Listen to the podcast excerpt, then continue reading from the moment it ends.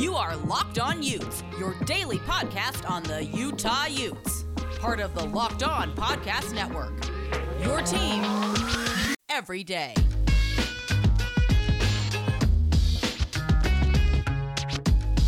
Welcome to a Thursday edition of the Locked On Utes podcast. This burly voice coming through your stereo speakers or your headphone speakers is Brian Brown. I am a co host here on Locked On Utes along with Jake Hatch. Thursday episode coming at you. We're getting through the week together. And to help you get through the week, we have a couple of items to discuss today. As always, we are your one stop shop for all University of Utah news, breakdowns, updates, anything that has to do with University of Utah athletics. We're there, we're following it, we're covering it, and we are reporting it along with a tad tiny bit of an analysis and opinion here on the podcast. Today's episode, we're going to review signing day for the University of Utah in what was quite possibly the most bizarre signing day in decades, but not for the reasons that you might expect. We'll talk about which commits Utah received today, including a big one from a safety prospect out of California that we might have discussed on yesterday's episode. I don't know. We'll just find out. We'll also look back at some previous signing day stories, courtesy of our friends over at utezone.com, part of the 24 7 Sports Network, the recruiting experts. And lastly, we'll close out with a preview of basketball playing Arizona. That game is today. All that and all your favorite hijinks and shenanigans on today's episode of the Locked On Utes podcast for Thursday, February 4th, 2021.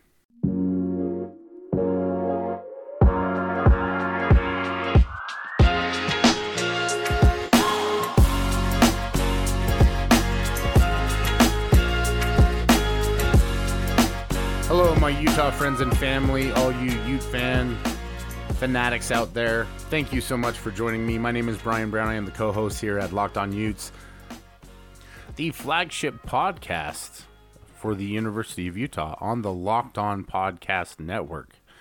And we are the flagship because we're the only one bringing you your daily University of Utah athletics updates.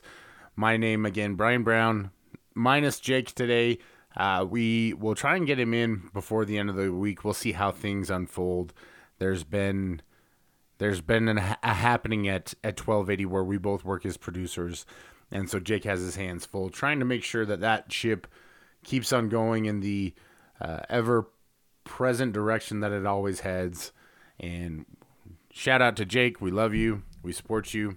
You're the man. You got this. Uh, I do worry about me running the ship by myself sometimes, but hey, like Chris Farley in his dinghy, all I need is a little wind. And I think we got some wind today. We're going to talk about a commitment that the University of Utah received today on National Signing Day. One of the most, I say, bizarre, maybe unique signing days that I've seen in recent memory. I, I've worked for utezone.com for a few years now, followed recruiting, obviously, recruiting being the lifeblood of the program for a long time now. And today was just bizarre. I, I had almost forgotten that today was signing day. So Utah didn't really sign anybody to their class. They did announce the four transfers that they received in the month of January as part of the roster. We'll review those again. It's Charlie Brewer, Chris Curry, TJ Pledger, and Ja'Quinden Jackson. Brewer out of Baylor, Jackson out of Texas, Chris Curry from LSU, and Pledger transferring from Oklahoma. A lot of high star, high caliber, very talented athletes that are looking for an opportunity to go and play and shine. And I think Utah did a really good job of getting those in. But they also got a commitment today from Bryson Reeves. And we talked a little bit about Bryson Reeves last night, or excuse me, yesterday. It wasn't last night. Well, it was last night for me, but you guys listened to it on Wednesday. So someday I'll actually get that right. Not today. Bryson Reeves, athlete out of La, Cana- La Canada. La Canada. Wow. We're really off to a great start today. Three star athlete out of La Canada, California. He is coming into the program as a safety. So he is 6'3, 200 pounds. He is an incredibly fast athlete. Uh, sorry, I said 200 pounds. He's more like 185. He ranks in at 8366, 0.8366. So he's a three star composite athlete. Uh, composite ranking is number 114 for his position. Uh, 24 7 Sports has him ranked 109 as the 109th wide receiver. So this is a pretty talented guy that's really flown under the radar. And, and he's very athletic. He he's got great athleticism for his size. He accelerates well. He not like an extreme first gear, like you might like the kind of meet meet the, the explosion like Britton Covey has, but he definitely has that second gear where he can kick it into play. Uh, very quick feet, able to change directions on the fly. He's also very fluid in his movements, um, and and he can make great adjustments on the ball. And that is the reason why Utah's bringing him in as a safety, of course, right? Uh, I I half laugh because with with the news from yesterday and, and Bryan Thompson leaving, you know, I think the most people are probably hungry for more wide receiver updates, getting talented wide receivers in the program. And so of course when Utah finds a guy who can play both sides of the ball, he's coming in as a safety. But at the same time, this is the kind of recruit that Utah has always had a lot of success with. An under the radar guy that maybe plays a little bit out of position. Chase Hansen is a good example of it. Uh, Drew Rawls was a wide receiver in high school, and, and he's seen some good action in the backfield for the University of Utah. Not quite a standout guy yet, but definitely a contender for time coming up next season. We've seen it time and time again. Uh, ben Renfro, another wide receiver out of Texas, who's playing at the safety position, that Utah understands what they need to recruit to get uh, talented players at that position. And, and so they're bringing in some long rangey athletes, which – I really love. And I don't know where I project Bryson Reeves quite yet. He's he's got tools and he's an under the radar guy and it's a really good commitment. Um, he is not going to be signing right away. So no letter of intent submitted for this one. He is going to be coming in as a blue shirt. And what a blue shirt means is that he'll actually be a push forward. So he'll come, he'll be working out with the team, he'll participate in the summer. It'll all be on his own dime. And then come the fall, when he's able to enroll in classes and everything like that, they will put him on scholarship. He'll be a push forward into the 2022 class. That's one reason why Utah is kind of fighting the bulge more or less on initials this year. That and some returning missionaries. We haven't talked a ton about the two returning missionaries specifically Johnny Fanaika and Simote Pepa. Simote Pepa joining the defensive line makes that an even deeper group. I'm not exactly sure. I, I believe that he is returning in May, so he'll be here in time for the summer. He doesn't need to contribute immediately anyway, as Jake and I talked about when we went over the defensive line earlier. There is a ton of depth at that position, especially the defensive tackle position. Um, I guess Jake wasn't there for that episode. We we worked through defensive ends and offensive line together, but um, they do have two returning missionaries, and so that does make a class that's pretty full already, just really locked in in terms of the number of LOIs, letters of intent, or NLI uh, is, is the official termination national. Uh, I believe it's national letter of intent. Um, I'll have to double check on that one. Some of the compliance stuff does slip my mind from time to time. But Reeves is a good get, and, and he's not going to count towards. He'll count towards the 2021 rating, so it does increase this class a little bit. Um, I, I, will be curious to see uh, what this class looks like in, as a finished product, because they're they're there may not be anything official yet, but if you go to the University of Utah website and they talk about the 2021 National Signing Day editions, there is no Veltre Jefferson. So I'm not exactly sure when they'll announce that officially, if it will be announced officially.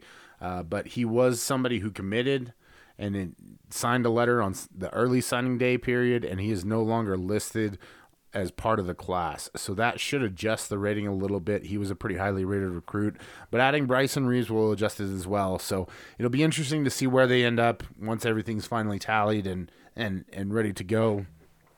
Again, missionaries that are returning count in the class in which they initially committed, not the class that they're returning to. So that always throws things off as well.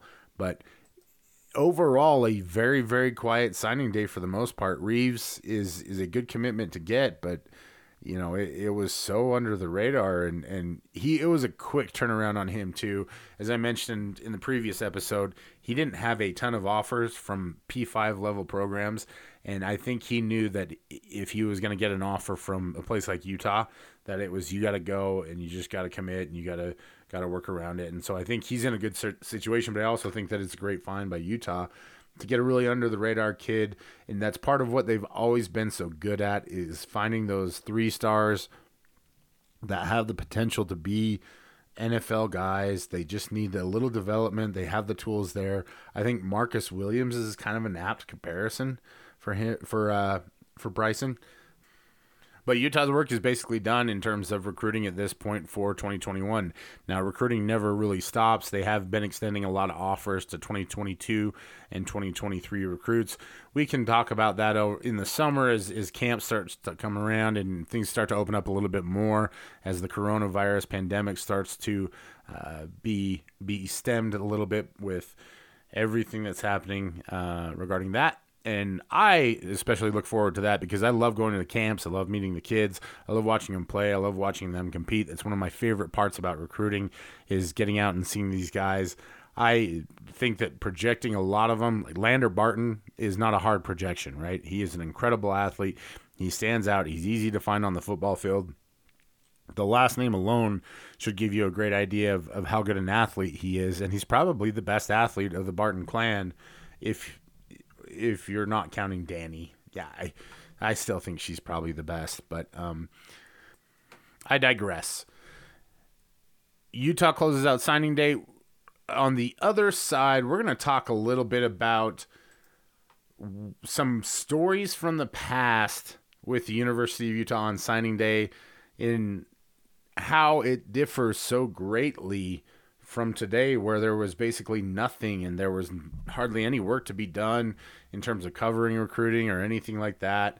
It was a very, very quiet signing day period for the Utes and for most teams for the most part. I think there are a few upper end programs. Oregon, USC got some commitments today. Alabama wrapped up a few.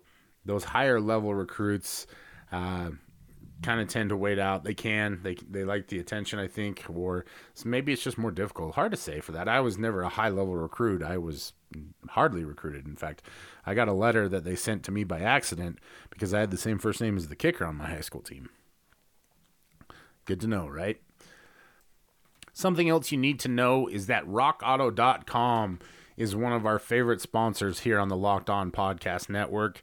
You've heard my stories, the seat incident, the brightest headlights on the planet now. My windshield wipers worked like a charm on Wednesday when it was snowing.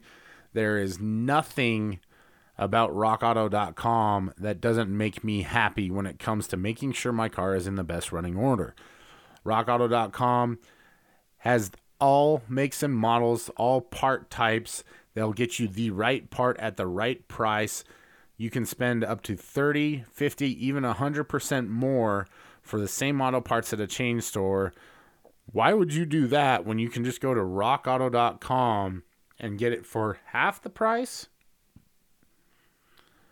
I don't even know. I, I, I it's it's so easy to use. It, it's basically like Amazon for car parts.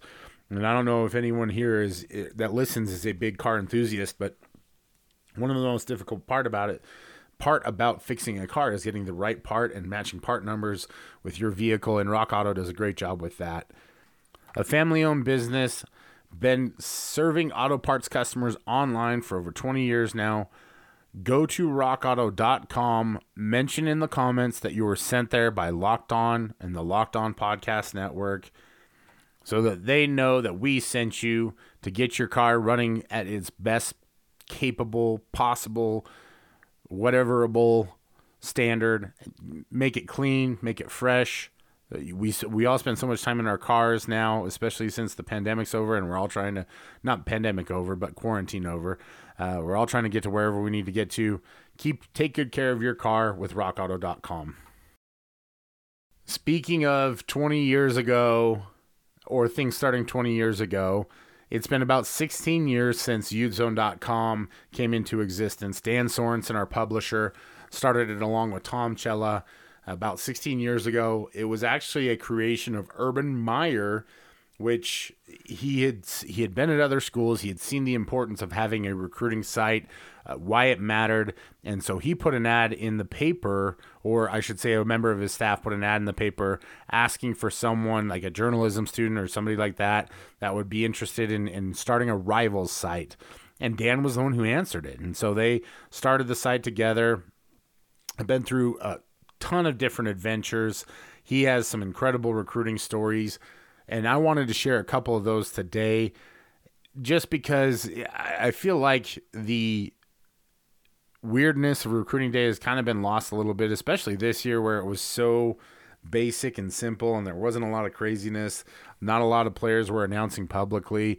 It was uh, little quiet. I think one of the most well known was probably uh, the story of Decorius, aka DJ Law, who, if you ever saw um, Last Chance U, the very first season, he was one of the stars of it. And DJ's story was pretty impressive because I believe that they at final tally they sent in three different NLIs. DJ sent his to the University of Utah. I believe one went to Ole Miss, and there was another one that may have gone to Florida or or something like that. Uh, there was always a rumor floating around with that one that the Ole Miss letter of intent was a an old quote unquote handshake agreement that had a certain amount of money attached to it. And that was kind of a fascinating thing. Now, unfortunately, DJ never did qualify. He ended up at the Juco level, but it was a national story when both programs announced DJ Law as a commitment to their program. And this is back in the day when they still used the fax, the fax machines, and it was, you know, they had to wait a day or two, I think, to officially announce it. And once everything was cleared up, it was officially Utah that um, that that came out as the winner of that one. Uh, it was a, unfortunate that he never made it. Another one uh, that that's kind of fascinating. It's kind of sad now when you look back at it. Bryan Thompson had decided that he was going to go to Oregon, and had told everybody the night before, "Yeah, I'm going to Oregon. That's that's the call. That's what I want to do."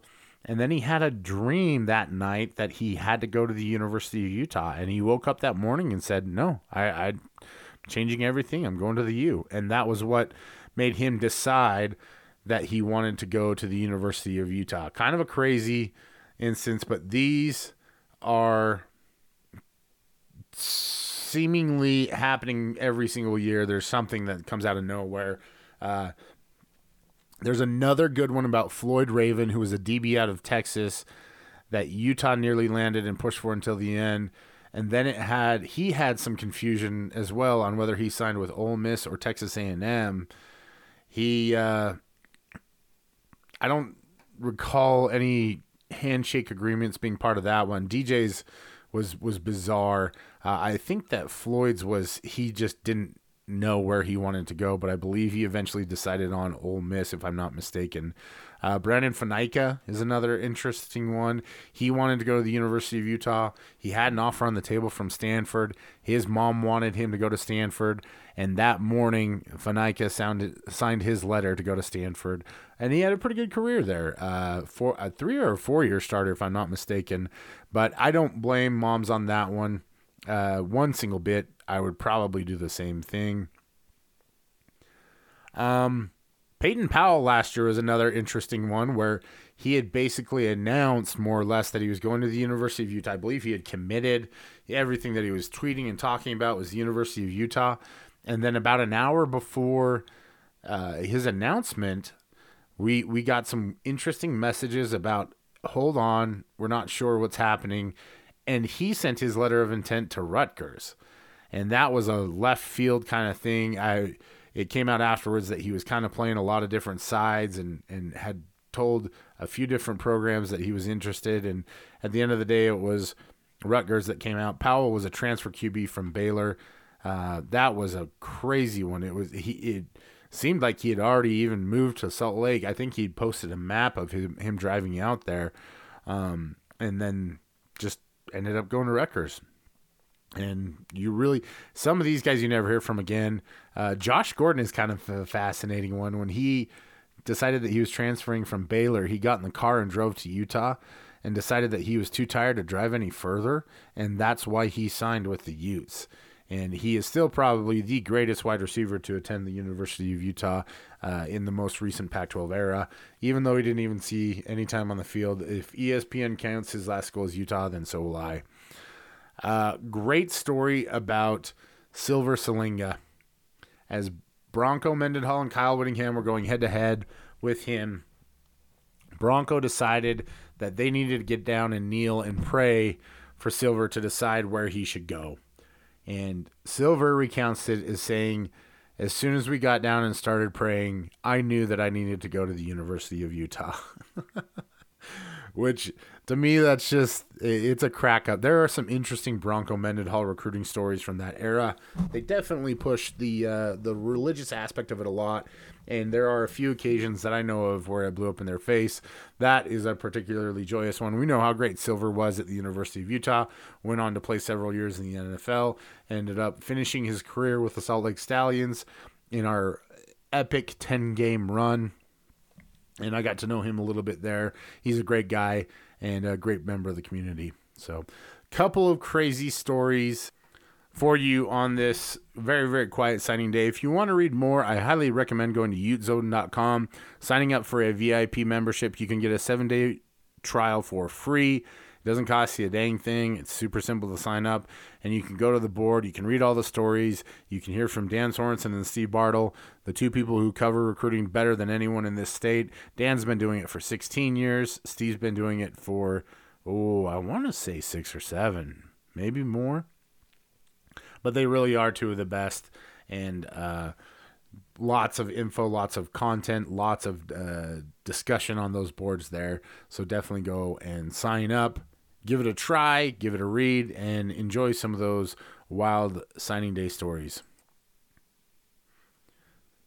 The Super Bowl is this Sunday. I don't know about y'all, but I am excited to park my butt on the couch, eat some amazing snacks, and play some prop bets. And there's no better place to go than betonline.ag to get your prop bets in where we are still trying to social distance and, and keep things on an even keel and a little low key. Sometimes you might feel a little lonely, or, or if you got together with some friends normally and, and aren't able to do it at this point in time, there's a simple way to have some fun and some enjoyment watching the game. Just go to betonline.ag and place a couple prop bets. There are all sorts of bets on there. They are some of the craziest. Long shot odds on MVP. What color is the Gatorade? Who scores first? What kind of score is it? I remember one year, I think it was 51 odds on a safety being the first points of the game, and I think it was. So, all sorts of fun prop bets over there at betonline.ag. The great thing about betonline.ag, you get a 50% welcome bonus with your first deposit when you use the promo code locked on all one word locked on just like the podcast network. Go to betonline.ag your online sportsbook experts. Deposit that money place your prop bets have some extra fun and pay for all those snacks with betonline.ag final segment we are previewing the running utes game against arizona tonight. That game will tip off at 5 p.m. Mountain Time at the Huntsman Center. Jim Corzimore will have the call on Thursday as Utah looks to build upon its win last Saturday at Colorado, while former coaching veteran Dave Miller serves as the analyst in the 17th meeting between the Utes and the Wildcats since Utah joined the Pac 12. That game will be on FS1 Network. Some news notes about the Wildcats. They are currently fourth in the Pac 12. Clearly not the same kind of team that they were pre uh, sanctions and pre Sean Miller shenanigans. Say what you will about that. They just haven't been able to draw in the same caliber of players and that those massive recruiting classes that they've had in the past. But they have done pretty well this year overall. 13 and 4 Seven and four in the conference. They've also won seven of their last 10 games behind double digit scoring from five different players. The best of those, without a doubt, though, is Georgetown transfer James Akinjo, who leads them with 14.8 points per game to go with his 5.7 assist average. That's tied with McKinley Wright for second most in the Pac 12. Uh, second on the team is Jemarl Baker Jr., but he's out for the season due to a broken wrist. So who takes up the slack for him? Well, it's Bennedict Mathurin, who started in three of the last four games and is averaging 12 points and five rebounds to go with a 52% shooting clip. This Arizona team, like I said, is not the same kind of team that we're conditioned to see, but they do have a lot of talent still. Azuolas Tubelis is second on the team in scoring in the Pac-12 right now. He's he's averaging 13 points a game. Uh, and is fifth in the Pac 12 in rebounding. He's going to be a guy that Utah is really going to have to focus on in the middle and making sure that they take care of him. Uh, he's a freshman forward. He's 6'11, 245, comes to Arizona from Lithuania. Akinjo is the point man, and, and that will be a fascinating setup for the University of Utah. How much can they limit him? Who will defend him? Is is Rylan Jones going to be tasked with being the primary defender on that? If Akinjo really gets things cooking, is Utah going to try and trap or maybe switch to a zone to try and slow him down? That'll be a fascinating matchup, I think, for this University of Utah basketball team. On the Utah side of things, I think it's continue to let uh, Alfuego do his thing and let him cook. He has got to come out and, and continue. They've got to find ways to get him open shots early so that he can get started early so that Utah can continue to build their momentum behind his offense. And I've talked about this multiple times. The variety of ways in which he scores opens up the game so much more for the University of Utah. If he is hitting from the outside, it allows Timmy Allen to work more in the mid range. It allows Branden Carlson to work in the low post. It allows Mickey Jantunen to work in the low post, which he's much better down there than he is up top. I think the other key to this is going to be Pelle Larsson. We've seen him, he makes some incredibly smart plays during the games. He is very uh, coherent of what's happening on the court and where he needs to be. And so I think because of that, what you really need to do is you need to find ways to get him involved in this game. I think this is a group that he can take advantage of. Their starting front court is six one and six three, and then Oz, uh, as I talked about, Mathurin Bennedict uh, Bennedict Mathurin is six seven. Uh, and then the other forward is Christian Koloko. He's seven foot one, so they do have some height in the low post, which Utah will obviously have to focus on getting rebounds. It's been a inconsistent issue with Utah. I thought they were really good against Colorado. They've been better recently at, at, making sure they get rebounds. It will be interesting to see how they do against this taller Arizona front court. But I do think that Pelle Larsson can get some things going against those smaller defenders, without a doubt. Uh, this game starts at 5 p.m., as we said, on FS1.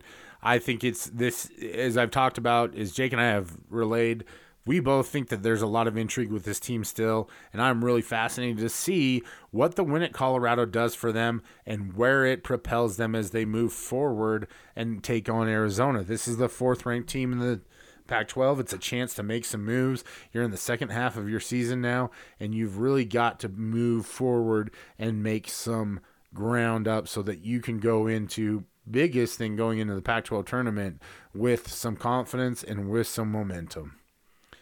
A little update for you as well. It looks like they've announced the new tip times for the remainder of the schedule so far. I do expect more games to be added simply because there have been so many postponed.